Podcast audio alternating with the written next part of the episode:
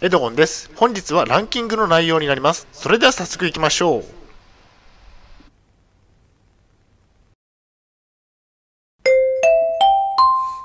はい、H キャップチャンネルにようこそ。えー本日の内容ですが、えー精神病院しんどかったことをランキングトップ5ということでお送りしたいと思います。前提条件としましては、えー現在私は統合失調症を患っています。精神病院に3年間入院をしていました。主観的なランキングですね。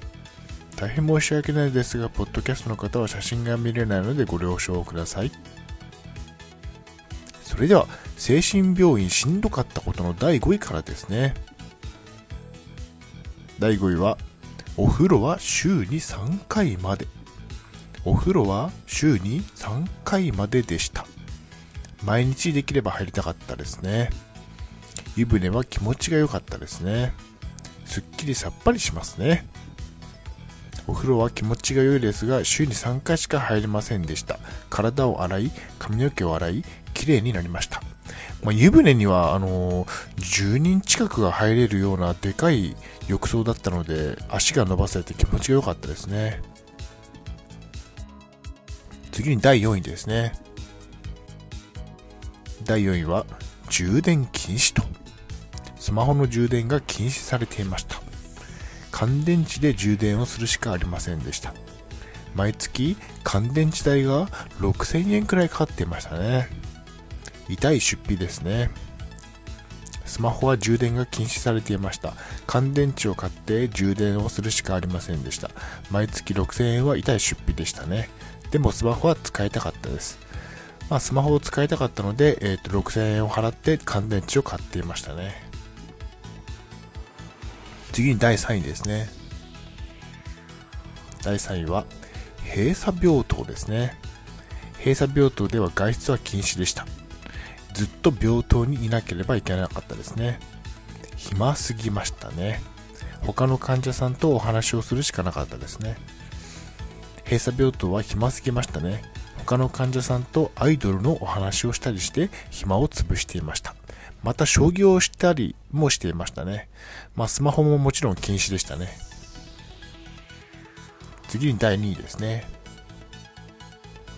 第2位はインフルエンザですね。インフルエンザに初めてかかりました。え高熱はきつかったですね。え観察室というところに入れられました。治るまでお風呂、スマホは禁止でしたね。きついインフルエンザでした。スマホが禁止されたのは一番辛かったですね。まあ、ずっとお部屋に、えー監禁状態といったところで、えっ、と、治るまで10日ぐらいですかね、10日ぐらいかかって、えっ、と、ようやく治って、えースマホが解禁になったといったところですね。次に第1位ですね。第1位は隔離室ですね。えー閉鎖病棟の隔離室に入れられました。ベッドとトイレしかない空間ですね。暇すぎですね。寝るしかありませんでした。楽しみは1日3回の食事のみ。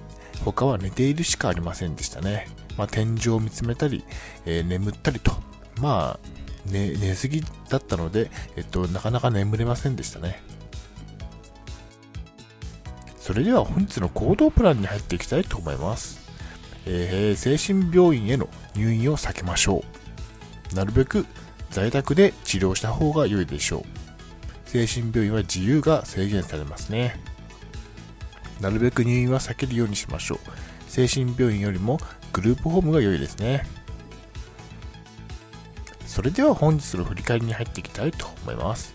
本日は精神病院しんどかったことランキングトップ5ということでお送りしました。第5位はお風呂は週に3回まで。第4位はスマホの充電が禁止されていたこと。第3位は閉鎖病棟。第2位はインフルエンザ。第1位は、えー隔離室でした。はい、最後に終わりにです。最後までご覧いただきありがとうございます。ブログ HCAP も4年間運営しています。Twitter もやっています。チャンネル登録、いいねボタンを押していただけると嬉しいです。また次の動画、ポッドキャストをお会いしましょう。病気の方は無理をなさらずお過ごしください。